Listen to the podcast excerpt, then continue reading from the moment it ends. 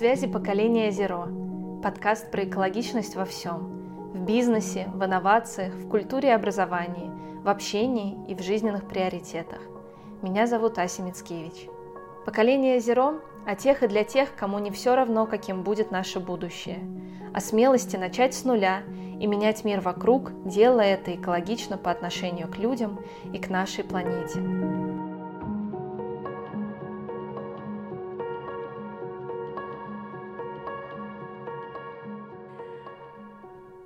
Сегодня у меня в гостях Мариана Мунтяну, президент фонда Русклиматфонд.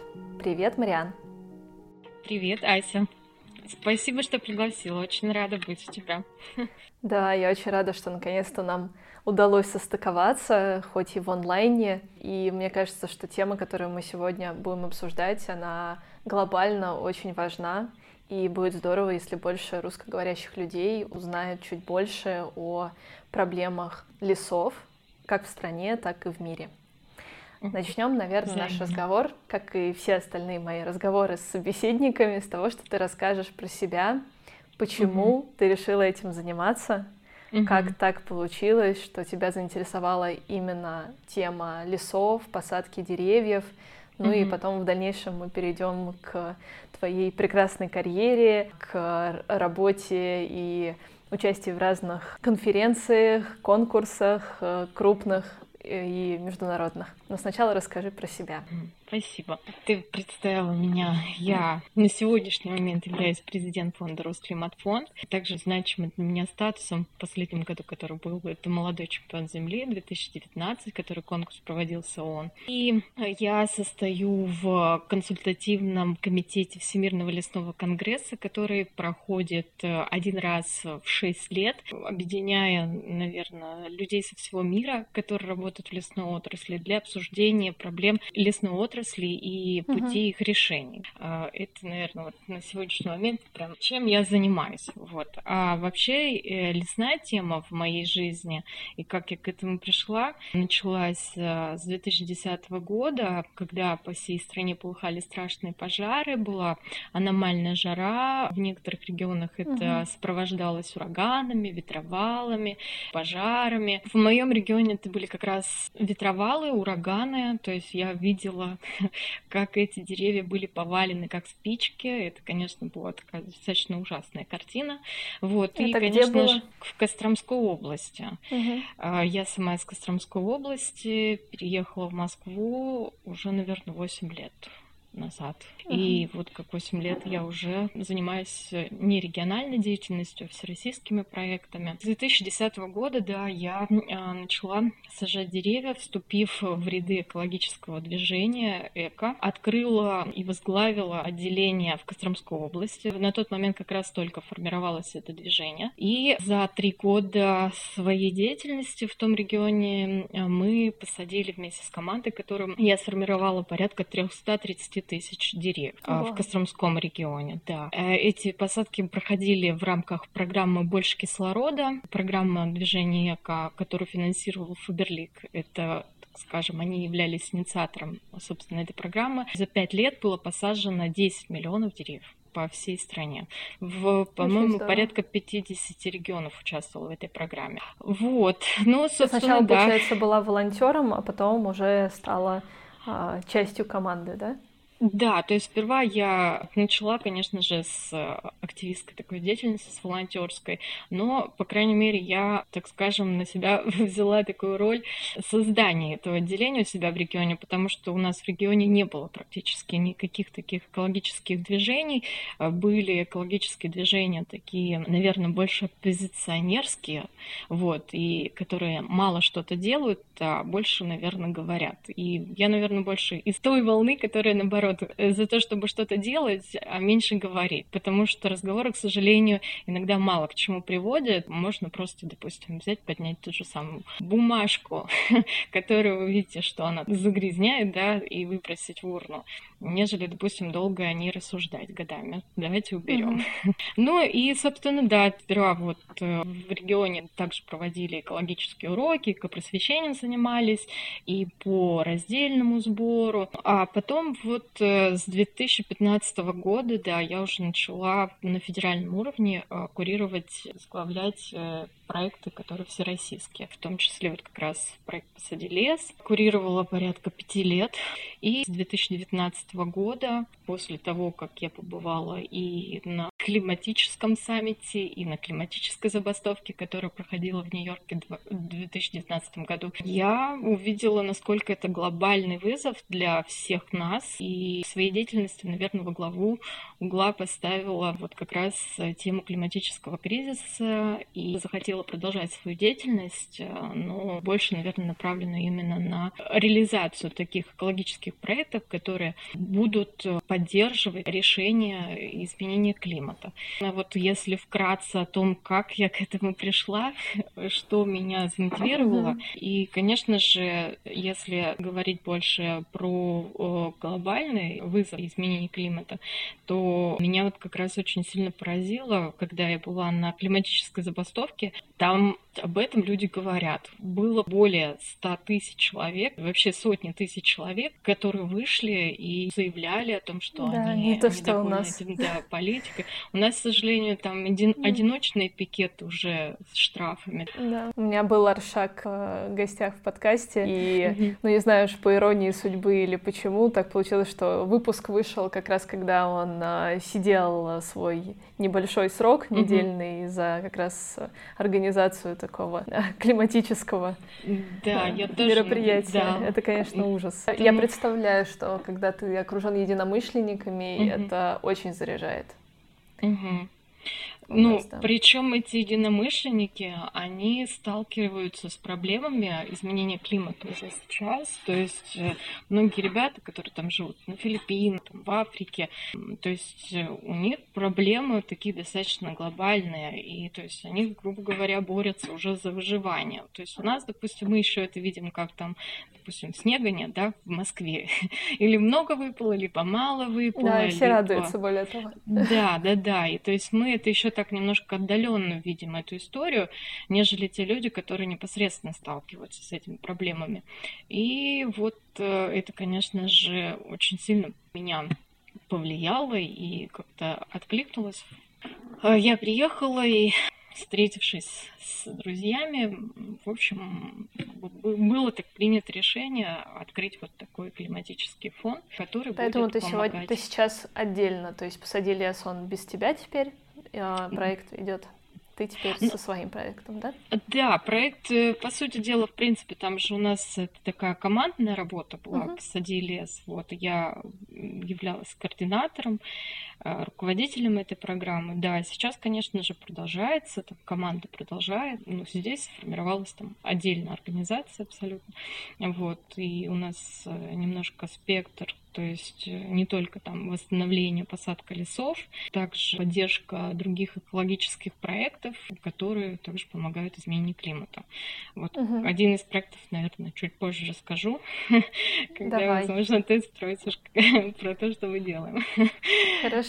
Я пока да. хотела рассказать, что на территории России, по данным ООН, приходится почти пятая часть мировых лесов. Ежегодно они поглощают до 600 миллионов тонн углерода. А это то, что я знаю о важности лесов, но ты как человек в этой теме уже 10 лет, расскажи, почему леса так важны, почему скептики, которые говорят то, что то, что горят леса для планеты, наоборот, только лучше, потому что больше удобрений, будут выше деревья и так далее, и так далее. Что ты от можешь ответить на все эти мифы, потому что есть очень много людей, которые вместо того, чтобы делать, как раз начинают придумывать оправдания, почему бы не делать. Угу. На самом деле, э, конечно, то, что пожары, наоборот, хорошо, это абсолютно ничем не подкованная такая история, то есть сейчас очень много ученых больше 80% говорят о том, что, дорогие друзья, неизбежен климатический кризис, и это антропогентное да, такое воздействие, и нам срочно нужно что-то решать.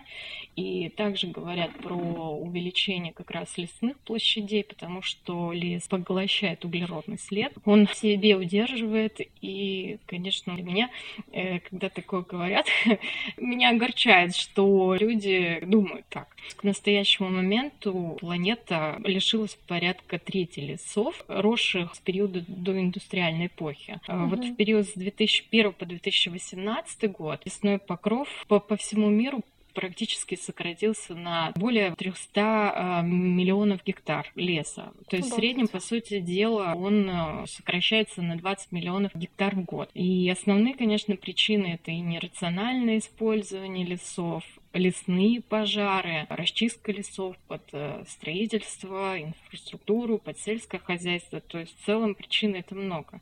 И иногда просто отношение пренебрежительное к лесам, потому что, допустим, в России, мне кажется, один из больших мифов, э, про который многие общественные организации говорят, э, и с которым мы сталкиваемся, это люди говорят, что ой, да что вы, в России леса много, нам нечего переживать, спать. Вот. И, к сожалению, вот, вот этот стереотип, что леса много, приводит к тому, что мы теряем леса много.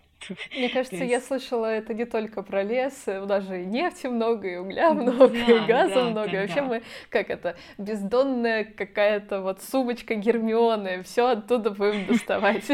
Да, да, именно. Конечно, деревья — это возобновляемый ресурс, а вот э, все остальные нет.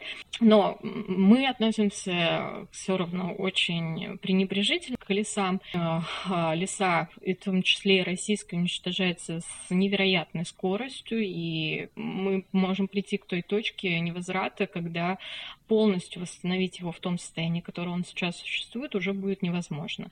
Uh-huh. Вот. Ну, и у нас очень много проблем лесного кодекса, который иногда не, не рассматривает э, лес как ресурс природный, который дает нам хорошее, так скажем, хорошую жизнь, комфортную, да, а больше как древесину. Угу. И немножко люди забывают о том, что мы вообще все из лесов, и в лесах живет большая часть биоразнообразия планеты, а не в Москве и в каких-то городах. Именно. И вот это отношение, конечно, подтвердилось, э, то, что вот мы так нерационально относимся к нашим ресурсам. Вот в 2018 году Россия заняла первое место в мире по совокупности утраты диких и наиболее экологических ценных лесов. Обалдеть. То есть мы, мы заходим на территорию э, тех лесов, которые были мало нарушены. Сейчас многие экологи, лесоводы говорят о том, что нужно вот вести как раз лесоустойчивую политику, да, то есть э, не затрагивать девственные леса, вести интенсивное лесное хозяйство, где уже вторично угу. растут леса. Всех дослушавших наш разговор до конца ждет приятный сюрприз-конкурс к Новому году. Я помню карту Greenpeace в офисе с угу. этими квадратиками, которыми вырубается лес. Угу. И там был 50, показан лес, да. который вот э, девственный и, и старый лес, то есть угу. там, где топи, там, где, по сути дела, вся жизнь на земле. Угу. Вот. Я помню, как грустно это выглядит, когда ты понимаешь, что, что вырубается уже даже эта часть планеты. Да, и я считаю, что тех людей, которые говорят, что лес полезно его сжигать, нужно их просто вывести и показать, что не стоит выжигать, как траву ту же самую, которую у нас тоже любят сжечь, э, которая угу. также способствует э, выжиганию лесов, и показать реалии, свозить их на те же посадки, уходы, чтобы они понимали, что лес э, это достаточно сложно вырастить. Да. Причем вырастить в том состоянии, которое он был до. Это достаточно сложный, трудоемкий процесс. Вот. И когда так люди говорят, к сожалению, они просто, наверное, не знакомы ни с проблематикой, ни с тем, как это дело восстанавливается. Мне вот повезло летом а, оказаться в Ямале, потому что мы летали на самолете на маленьком над всей этой красотой, э, девственной, прекрасной, там, где практически нет людей, mm-hmm. там, где только чумы стоят. И все равно, когда мы пролетали вот эти куски выжженной земли, ну, никакое другое ощущение, кроме как ощущение горя, оно mm-hmm. не появляется. Ты не можешь абстрагироваться, это, видимо, где-то прописано на подкорке, просто как э, все-таки мы животные, да, изначально. Mm-hmm. Мне кажется, мы все понимаем, что сожженный лес это плохо. То есть, когда ты это видишь, эти вот просто реально как спички стоящие обугленные стволы и просто коричневая там или серая часть леса, mm-hmm. это, ну, это реально ужасно. Ты mm-hmm. вот затронула тему сложности посадок. А, я была на посадках, к сожалению, только один раз, а, но зато это была классная акция. Это Greenpeace сажали в Калужской области дубки mm-hmm. в прошлом году. Угра, вот, и... я знаю, слышала, что они там высаживают. Да, угу. они высаживали Спак. вдоль реки, которая обмельчала, потому что угу. леса нету, который ее берег укрепляет. И вот как угу. раз эти дубочки там высаживали. Но когда ты сажаешь эту кроху, ну, они действительно иногда просто крошечные, там, не знаю, 10 сантиметров, да. реально не верится, что это может выжить, потому что оно такое маленькое и беззащитное, и ты его оставляешь э, против зимы, ветра, ветра, людей и вообще, mm-hmm. ну, то есть очень много факторов. Расскажи, пожалуйста, про основные сложности при посадках, э, что самое страшное вообще для маленького леса, как вы за ним ухаживаете? В разных регионах я считаю, что по-разному. То есть, допустим, для южных регионов это очень важный полив, Этой осенью мы сажали в Волгоградской области, и там действительно засушливое лето. И мы понимаем, что то есть без дополнительного полива там не обойтись. И мы уже как бы заранее изначально сейчас договаривались с администрацией Ахтубинской поймы о том, что мы будем там производить дополнительный полив, также выезжать с волонтерами. Но они такие маленькие, для них опасно трава, вот этот сорняк, который быстро растет. То есть она забивает рост от того саженца, да, она оттеняет, и саженец, соответственно, может не вырасти. То есть э, его трава может забить. Поэтому эту поросль убирать.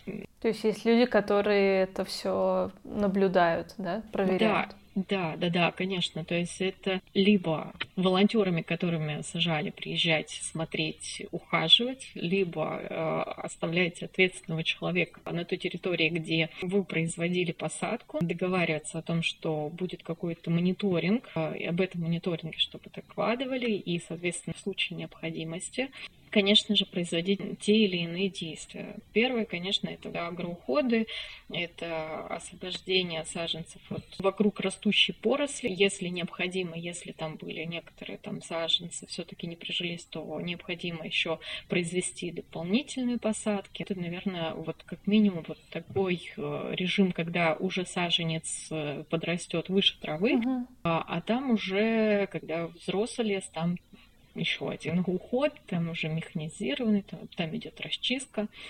А сколько а лет а, это взрослый лес? 15. Ого. Потому что без 15 лет уже новый этап ухода необходим. Вообще за лесом хорошо наблюдать все 20-25 лет и э, производить тот или иной уход, который необходим.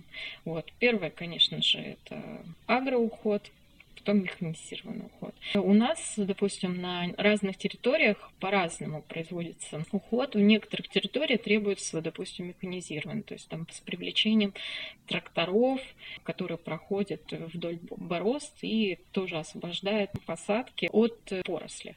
В некоторых регионах э, там и вовсе беда иногда сами животные, потому что так как саженцы маленькие, и там, деревья растут небольшие, угу. и животные едят То есть в качестве пропитания, потому что недалеко тянуться, вот также и лоси.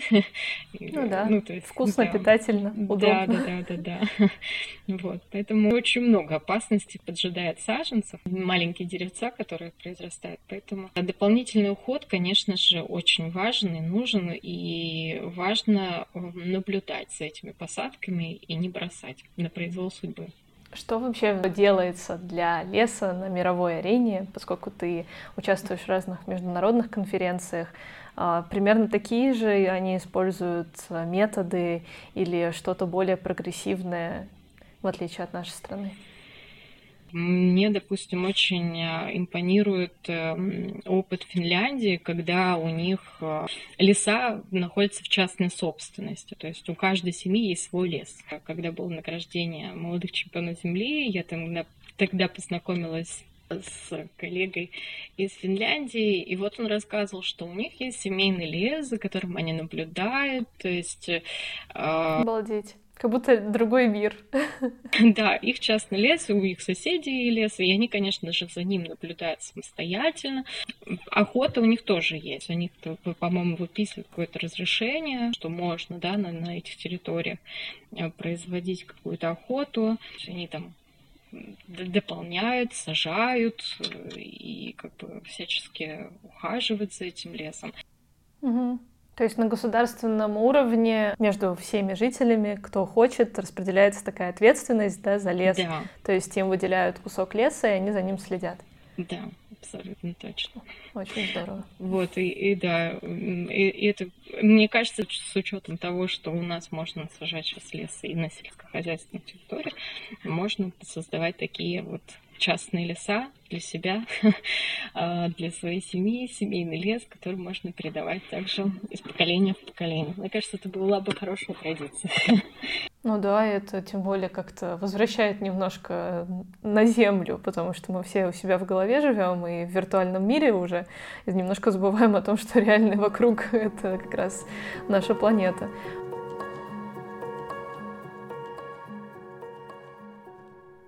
Спасибо всем, кто поддерживает подкаст «Поколение Зеро». Послушать бонусный эпизод с Марианной про конкурс ООН «Молодые чемпионы Земли» и мобильную игру «Посади лес» вы можете, став патроном подкаста на платформе Patreon или Boosty. Ссылки указаны в описании. Ну и теперь расскажи, пожалуйста, про Русклиматфонд, про твое новое детище. Я так понимаю, что немножко пересмотрела ты приоритеты после как раз этой климатической забастовки в 2019 году. Чем непосредственно занимается Русклиматфонд? Ну, основная Цель фонда – это содействовать объединению бизнеса, общественности и органов власти для э, экологических проектов, да, чтобы совместно решать э, проблемы, связанные с э, изменением климата. Угу. В основном все наши проекты людям показывают, какое влияние мы имеем и дает возможность компенсировать это влияние. То есть фонд помогает компенсировать свой углеродный след э, и сократить выбросы парниковых газов да, с помощью там, как раз экологических проектов, которые поддерживает фонд.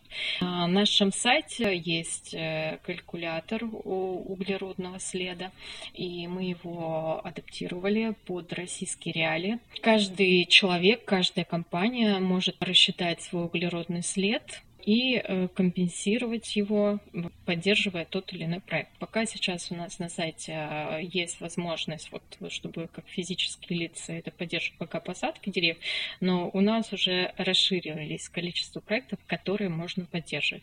А, в том числе, вот как, например, совсем недавно мы познакомились э, в Свердловской области с автором одного проекта по рекультивации отвалов после добычи ископаемых, в том том числе асбеста. Вот. Mm-hmm. Те территории, которые были нарушены, в основном это как раз лесные территории, которые были нарушены после добычи ископаемых, они забрасываются. И то есть на протяжении там 10-20 лет ничего там не происходит. Mm-hmm. А в лучшем случае, если там были какие-то примеси глины, то там вырастет такая карликовая сосна, э, которая там через 15 лет будет тебе где-то ну, по колено, вот как когда мы выезжали на эту территорию. А по факту она должна быть гораздо выше нас, то есть там несколько метров. И, к сожалению, эти просто площади, горы огромные, там, которые он, наверное, показывал, отвал один, а, он был 2 километра в ширину и 6 километров в длину. И вот эта огромная гора, 100-метровая, то есть это получается отвал только от одного места, где добыча производилась. Картина это была ужасающая. Вот. И Юрий Зарипов вместе с коллегами из института а, проводили а, исследования, они проводили вот эти рекультивации с помощью а, добавления тоже отходов, это очень интересно, вот э, очистные сооружения, у них тоже есть отходы, вот этот ил, который они также выбрасывают, они им не нужен. Идея заключается в том, чтобы вот э, взять одни отходы, собрать с другими отходами, и совсем там а, формируется лес. То есть на этих территориях можно как бы восстанавливать лес. Данная территория также будет поглощать углеродный след и, соответственно, вносить вклад в изменение климата. Угу. Этот проект не такой дорогой, и в целом можно то есть восстанавливать на тех территориях, которые без нашей помощи там действительно лес не будет восстанавливаться. Угу. Вот, это как один из вариантов проектов. Также зеленый чемоданчик, да, это экологический проект тоже вот мы запустили, а, в котором мы предлагаем старые вещи, которые люди уже не носят, которые у них лежат в шкафах, и либо они их выбрасывают. Но, к сожалению, есть еще такие люди, которые выбрасывают, но, к счастью, что у нас очень много уже проектов всякие charity shop, э, те, которые принимают одежду и дают им вторую жизнь, да, либо отправляют на на переработку и ресайклинг. Наш проект заключается в том, что это тоже онлайн, получается, благотворительный магазин, где люди сдают свои вещи. А мы на вырученные средства от их продажи сажаем леса. Угу. Я хотела у тебя спросить. Я, по-моему, задавала тебе этот вопрос уже лично в прошлом году, когда заинтересовалась идеей а, компенсации углеродного следа издания моей книги. Почему а, в России дешевле компенсировать свой углеродный след, чем поддерживая проекты за границей. Я просто помню, меня поразила эта разница, там же, ну, кроме того, что там в евро, и в принципе уже есть некая разница, так еще там, ну, действительно значительно, там, не знаю, в пять раз дороже получалось компенсировать, поддерживая проекты от ООН или еще от кого-то. С чем это связано? Мне кажется, конечно, это еще зависит от стоимости посадочного материала угу. в нашей стране. То есть, наверное, относительно не так дорого, возможно, как они закупают эту историю. Угу. По сути дела, даже вот в те суммы, которые указаны на сайте, да, у нас и у других проектов, то есть туда там входит полностью организация посадки деревьев. Это и закупка саженцев, это и транспортировка волонтеров, и организация питания для угу. волонтеров потому что в основном эти посадки происходят в течение всего дня. И очень отрадно смотреть, что люди приезжают там уже не в одиночку, а семьями, привозят друзей. И количество, конечно же, их растет. Я думаю, что это, скорее всего, просто от цены, от себестоимости, наверное, посадок. Вот. Ну и, конечно же, э, еще зависит от количества. Допустим, на нашем сайте коэффициент именно, который определяет количество деревьев, необходимых посадке, был определен. Мы советовались с коллегами из Высшей школы экономики, и мы опирались на данные, предоставленные в справочнике. В справочнике в таблице э, модели хода роста и продуктивности особенности насаждения лесных пород. Вот, угу. именно в Евразии. И у нас, получается, для компенсации одной тонны СО2 необходимо садить 12, э, там 12.1, вот, коэффициент 12 деревьев. То есть мы сейчас его еще хотим доусовершенствовать, то есть э, в зависимости от того, какие виды пород, то есть, допустим, если мы выбираем там человек говорит о том, что я хочу посадить дуб, то есть мы еще будем рассматривать дуб, э, сколько будет компенсировать там э, именно Волгоградской области, как они растут в разных регионах по-разному. Ну да, почва разная. И это очень, mm-hmm. да, почва разная, и это очень сильно на все влияет. То есть э, вес связанного углеродного следа в, был рассчитан на 50 лет дерева. Вот. Угу. И мы учли, конечно же, это и приживаемость, возможный выпад, э, и сколько не приживется, и сколько будет компенсировано все-таки вот за время 50-летнего проживания э, вот тех деревьев, которые будут посажены. Я думаю, еще стоимость немножко связана с тем, что поддерживается ли этот проект он или нет. То есть, мне кажется, сразу тоже повышается стоимость э, посадки, если там логотипы и все вот эти истории. По-моему, с этим тоже как-то связано, потому что мне показалось, что в Европе это было чуть больше бизнесовая какая-то история, чтобы привлекать больше инвестиций. А сейчас в преддверии Нового года я многим рассказываю про возможность покупки сертификатов на посадку деревьев. А есть ли у вас такая штука, я видела какой-то фирмы европейской, как компенсация целого года жизни?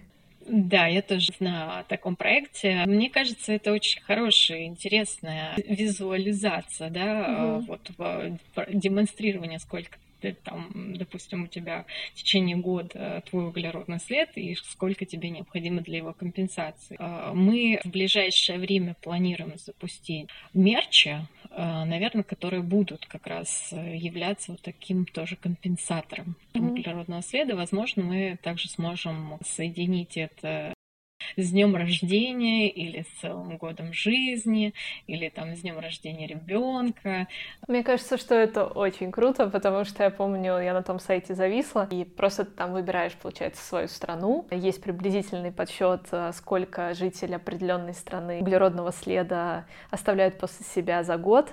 И, во-первых, просто интересно было пощелкать разные страны и посмотреть, кто mm кто в лидерах, кто... в лидерах. Да, да. И, ну, понятно, наша страна не то чтобы молодцы, нам нужно намного больше, чем какой-нибудь а, более экологичной стране уже даже взаимодействие с этим сайтом, с этим калькулятором а, вызывало а, много эмоций, много осознаний и вот какую-то даже эколого-просветительскую деятельность э, я заметила в этом сайте, в этом калькуляторе. По-моему, очень классная идея, и будет очень здорово, если у нас тоже появится свое, потому что все-таки на английском говорят очень немного человек в России. Согласна, согласна с этим. Я сама учу английский уже долго, и вот каждый раз, э, сейчас опять начала заново, к сожалению, из-за пандемии. Я поддерживаю ту историю, что нужно переводить на русский, но мне кажется, нам тоже нужно учить э, международные языки, чтобы общаться с международным сообществом, понимать, какие реалии у других. Угу. Ты вот рассказывала про Фаберли. Какие еще компании у нас в стране много вкладывают денег в посадки деревьев? Скажу сперва, с кем мы сейчас сотрудничаем. Вот, э, мы сейчас сотрудничаем там, с компанией Stolato, с Caterpillar Financial, э, мы сотрудничаем также с, с благотворительными фондами, фондом Натальи Ротенберг. А также у нас сейчас несколько планируется проектов э, с молочными производителями. Они стремятся к нейтральности, так скажем. Ну, вот системно я помню, что сотрудничала компания Splат, Угу. Они как раз компенсировали свой углеродный след. Сперва компенсировали а, там, в Европе, там, в Германии они сотрудничали. Потом вот как раз они являлись, так скажем, инициатором создания вот этого калькулятора СО2, чтобы у нас также в России были проекты, которые могли рассчитать и компенсировать углеродный след. У них вообще, по-моему, целый собственный лес. И они туда Мне ездят. кажется, что они уже стремятся, да, к этому. Насчет того, что ездят туда, не знаю. А вот с нами они вот э, раньше сажали, и вот сейчас уже посадили достаточно много деревьев, то есть это уже порядка десятки тысяч деревьев, то есть 50 точно. Вот. Ну, один из масштабных, конечно же, партнеров прошлый год был S7, угу. которые заявились посадить 1 миллион деревьев в рамках Они даже проекта «Мы». Да, да, да, «Мы Сибирь». Угу. Вот, Сибирь переименовали как раз, когда были лесные пожары в Сибири, и вот э, они такой вклад вносят, то есть посадки происходят полностью только в Сибирском федеральном округе. Э, и, конечно же, много еще ресторанных бизнесов также подключалось э, по Лента тоже достаточно системно работал два года точно подряд. А также сажали в нескольких регионах, не только в одном. Угу. Здорово. Ну и много, конечно, партнеров подключалось. Просто интересно было особенно услышать про авиаперевозки, потому что это тот вид транспорта, который чаще всего обсуждается в вопросах изменения климата, о том, что mm-hmm. нам надо всем сокращать количество авиаперелетов, и очень здорово, что наша российская компания занимается тем, что компенсирует свой углеродный след, поддерживая проекты по посадке деревьев. Но это просто говорит о качестве, о том, что люди смотрят в будущее, они ждут, когда их пнут и заставят делать, потому что ну, у нас в стране, к сожалению, большинство э, как будто ждет, э, что государство наконец-то э, ну, задумается и появятся штрафы и санкции. Ну, в общем, такое ощущение, что мы ждем вот этого кнута, Но mm-hmm. есть, к счастью, те компании, которые и сами все поняли, и сами пришли, и сами нашли. Вот это очень классно. Спасибо тебе большое за этот разговор. Я надеюсь, что мы развеяли несколько мифов, немножко просветили в теме посадок деревьев, рассказали о том, что это не просто посадил семечко и ушел, что это огромная работа. И я прям, пока ты все рас рассказывала, поняла, что у тебя есть один из вариантов на пенсию, это ездить по всем тем лесам, которые ты посадила, и смотреть, какие там большие деревья выросли. Да. Хорошая идея. Я тоже думаю, видимо, буду я вот там проводить свои дни. Вот. Спасибо да, тебе Спасибо большое. за приглашение. Я рада, что все-таки у нас состоялась встреча. И рада была принять участие в твоем подкасте. Спасибо. Пока-пока.